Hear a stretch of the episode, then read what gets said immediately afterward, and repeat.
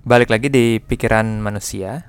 Episode yang akan kalian dengar setelah opening ini adalah episode yang yang ada di YouTube kita di Pikiran Manusia yang aku jadiin versi audio. Sebelum mulai aku mau ngasih pengumuman kalau merch kita, merchandise kita udah rilis nih dan sudah aku posting juga di Instagram Pikiran Manusia. Tentu ini bukan bukan paksaan untuk beli ya, tapi kalau emang mau support dan jika tertarik bisa DM langsung di Instagram atau email aja ke pikirandanmanusia@gmail.com.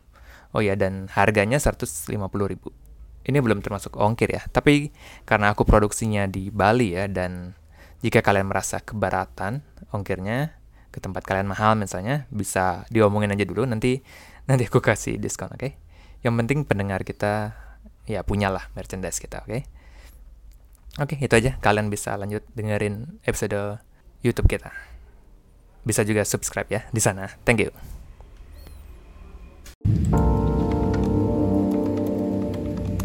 Stoikisme dalam beberapa tahun belakangan ini menjadi sangat populer, apalagi di kalangan anak muda. Kepopuleran ini ya sangat masuk akal ya, apalagi di tengah apa ya dunia yang banyak tuntutan, permasalahan ekonomi, terus ada siapa tahu juga ada pandemi, ada bencana alam, krisis iklim dan lain-lain. Apa ya, pikiran orang itu menjadi kewalahan dan bingung atas banyaknya permasalahan yang ada. Dan di tengah itu semua, Stoikisme tentunya menawarkan banyak solusi atas permasalahan yang ada di sekitar kita. Atau mungkin lebih tepatnya bukan menawarkan solusi ya atas permasalahan, tapi lebih ke mengajarkan bahwa kebanyakan yang ada di sekitar itu ya sebenarnya bukan masalah. Stoikisme mengajak kita untuk menghilangkan ilusi bahwa kita in control terhadap banyak hal atau kejadian yang ada di sekitar kita. Aku rasa banyak orang udah tahu ya dan paham dengan istilah dikotomi kendali yang para stoik sering apa ya, sering kumandangkan dan ulu-ulukan.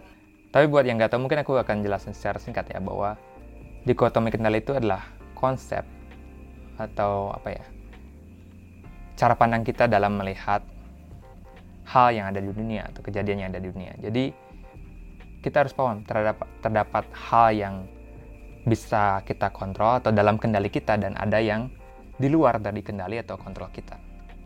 Hal-hal yang ada dalam kendali kita ya misalnya pikiran kita sendiri, reaksi, ekspresi atau tindakan kita sendiri gitu ya. Sedangkan hal di luar kita ya luar kendali kita ya kayak tadi apa pikiran orang lain, tindakan orang lain, kejadian di dunia misalnya apakah ada pandemi atau krisis alam dan lain-lain.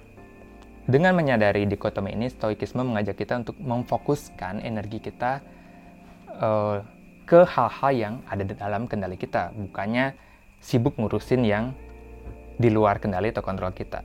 Dengan begitu kita bisa menjalani hidup yang lebih damai dan bahagia, gitu. Kata Stoikisme ya gitu. Bagi banyak orang, ya mungkin termasuk aku juga ya, menyadari dikotomi ini ya, apa ya, mengangkat banyak masalah dari dari overthinking lah, dari apa ya dari keinginan gitu, ilusi untuk selalu mengontrol apa pun yang ada. Meskipun begitu, terdapat hal yang para stoik ini lupakan atau abaikan ketika kita hanya melihat dunia berdasarkan dikotomi kendali doang gitu. Yang orang perlu sadari adalah bahwa hidup ini tidaklah hitam putih atau dikotomi. Terdapat banyak nuansa abu-abu di antara hitam dan putih. Di antara kutub yang bisa kita kendalikan dan yang tidak bisa kendalikan. Di antara dua itu, terdapat banyak hal yang meskipun kita tidak kontrol secara langsung gitu ya, tetapi dapat kita pengaruhi. Misalnya secara individu kita nggak bisa kontrol kalau kita lahir di negara yang otoriter ataupun yang tidak gitu kan.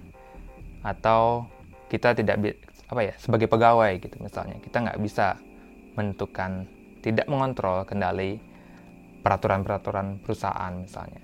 Atau kita juga nggak bisa mengontrol outcome atau hasil dari misalnya ada perang dari dua negara yang jauh dari negara kita. Kita nggak bisa mengontrol itu. Gitu. Tetapi apakah berarti setiap aksi yang suatu individu lakukan itu berarti tidak memiliki pengaruh sama sekali terhadap hal-hal yang tidak bisa kita kontrol tadi? Apakah menurut Stoik hanya karena kita tidak in control terhadap kejadian itu. Berarti kita dengan gampangnya mengabaikan dan tidak mencoba mempengaruhi uh, hasil dari kejadian yang tadi. Jika kita hanya melihat dunia melalui dikotomi kendali ala stoikisme tadi, aku rasa kita akan cenderung untuk tidak tertarik apa ya mencoba atau berusaha untuk mempengaruhi hal-hal di luar kontrol kita sama sekali. Alih-alih mengikuti demonstrasi atau mencoba memboikot atau mengcancel suatu produk yang owner atau bahkan negara yang nggak benar gitu, kita ya udah pasrah aja ngikut aja gitu. Ngapain toh di luar kendali kita gitu. Ya udah pasrah aja gitu. Aku nggak mau ikut berjuang. Aku rasa inilah bahayanya ngelihat dunia hanya berdasarkan hitam dan putih dari hal yang kita kendalikan dan yang tidak kita kendalikan. Para stoik harusnya sadar bahwa banyak hal di, di luar sana, di dunia sana, itu di luar kendali kita. Tapi bukan berarti tidak kita pengaruhi sama sekali. Dan aku rasa bukan aku doang yang uh, apa akan setuju dengan kritik ini terhadap stoikisme. Filsuf asal Jerman dengan uh, kumisnya yang unik ini, yakni siapa lagi kalau bukan uh, Friedrich Nietzsche ya, dia akan mengha, apa ya, mengkritik habis-habisan uh, para stoik ini. Bagi Nietzsche, kita ya sebagai manusia harusnya selalu berusaha untuk memperluas domain kontrol atau kendali kita. Bukannya kita ya cuma pasrah dan ngikut situasi doang gitu. Pemikiran ini tertuang pada konsep the will to power yang Nietzsche cetuskan. Meskipun Nietzsche tidak pernah dengan jelas menjelaskan apa yang ia maksud dengan the will to power. Tapi banyak akademisi menginterpretasikan uh, the will to power sebagai apa ya klaim mungkin klaim psikologis ya bahwa manusia itu ya akan selalu mencoba memperluas wilayah yang ia bisa kontrol. Dan aku rasa ini ada benarnya. Kita lihat aja dari zaman zaman dulu, zaman Yunani kuno bahkan misalnya.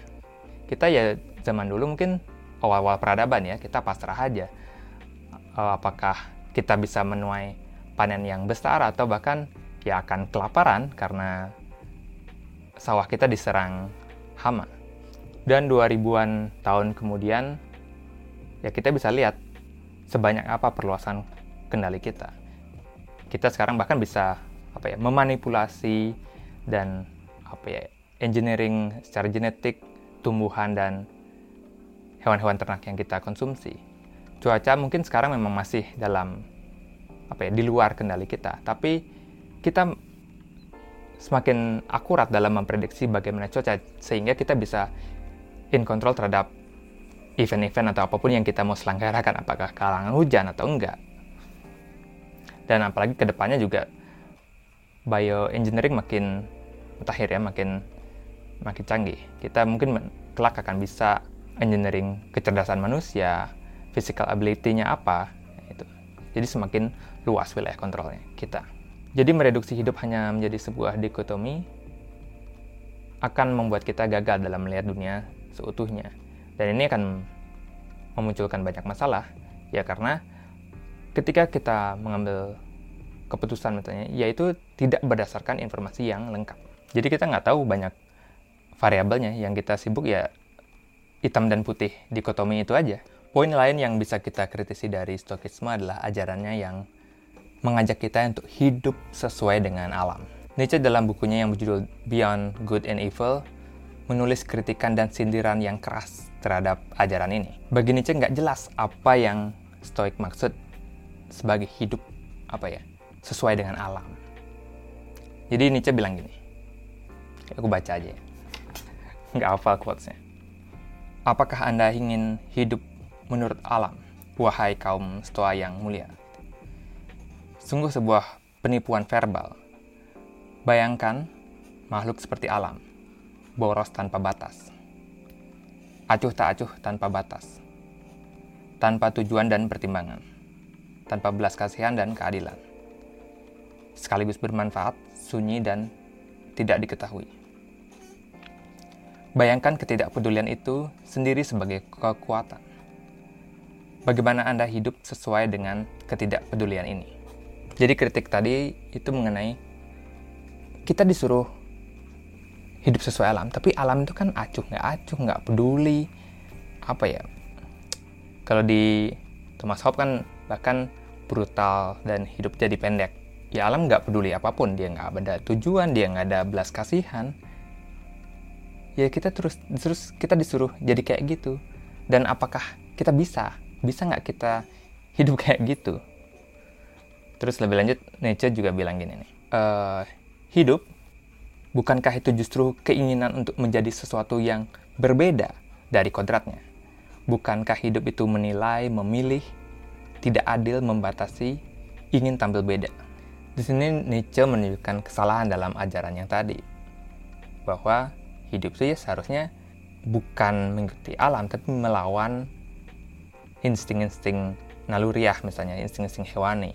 Kita mengontrol diri, kita menahan nafsu, kita membatasi diri dan kita sebagai manusia kan kita bilang makhluk yang bermoral. Dan bermoral itu kan berarti membatasi apa yang boleh dan apa yang nggak boleh, yaitu definisi moral. Sedangkan di alam ya nggak ada batasan, apa pun boleh, mungkin aja gitu kan.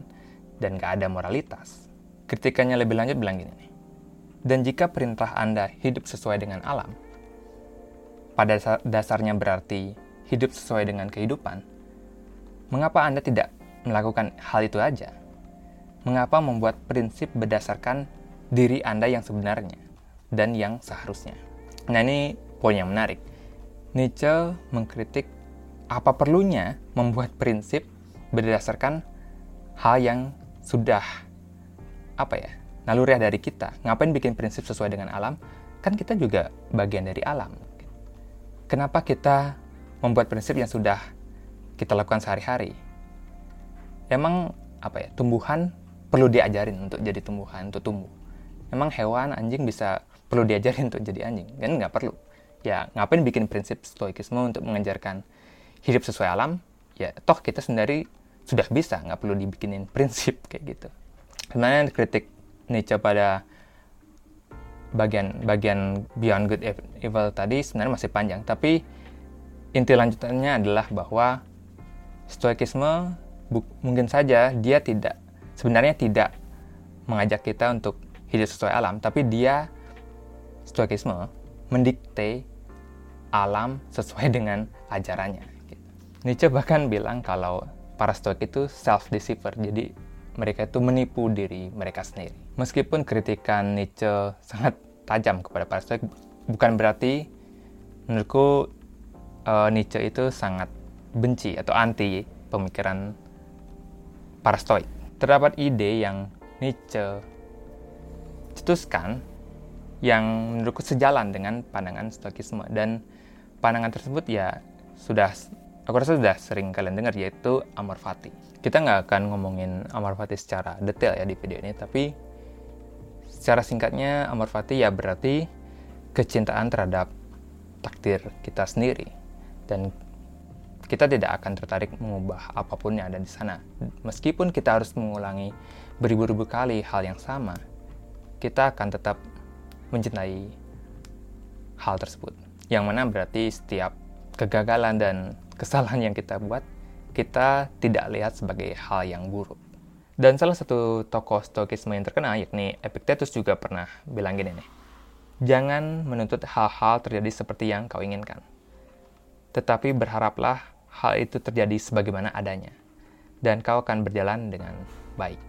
Dua tokoh filsuf ini sepertinya setuju bahwa yang terpenting ya sebenarnya adalah mengafirmasi kehidupan itu sendiri. Melihat apa pun yang hidup ini berikan atau lemparkan ke kita sebagai sesuatu yang sudah sebagaimana harusnya dan yang perlu kita cintai. Ya dan itulah beberapa permasalahan dari stoikisme. Dan kenapa aku bikin video seperti ini ya bukan karena ingin beda atau emang sebel sama orang-orang stoik ya. Yang sebenarnya aku pengen sampaikan dan menurutku penting untuk orang sadari adalah bahwa melihat stoikisme sebagai obat segala penyakit itu adalah cara pandang yang berbahaya. Dan pada akhirnya stoikisme ya sebenarnya juga hanyalah label-label baru yang kita tambahkan ke diri kita sendiri. Sama aja kayak ngeklaim, oh aku seorang Gemini nih, aku INTNJ atau aku seorang Nietzschean. Yaitu hanya menambahkan label baru kepada diri kita yang sebenarnya hanya akan membatasi perkembangan pemikiran kita. Ya mungkin aku akan tutup video ini dengan apa ya kata-katanya Paman Aero ya. Aku kan suka Avatar The Last Airbender dan ada kutipannya yang sangat menarik ketika dia ngajarin Zuko mengenai keempat negara. Uh, Paman Aero bilang gini ya. Penting untuk mengambil kebijaksanaan dari berbagai tempat. Jika diambil dari satu tempat saja, akan menjadi kaku dan basi. Memahami orang lain, elemen lain, dan negara lain akan membantumu menjadi utuh. Oke, itu dulu aja hari ini. Terima kasih atas perhatiannya. Bye.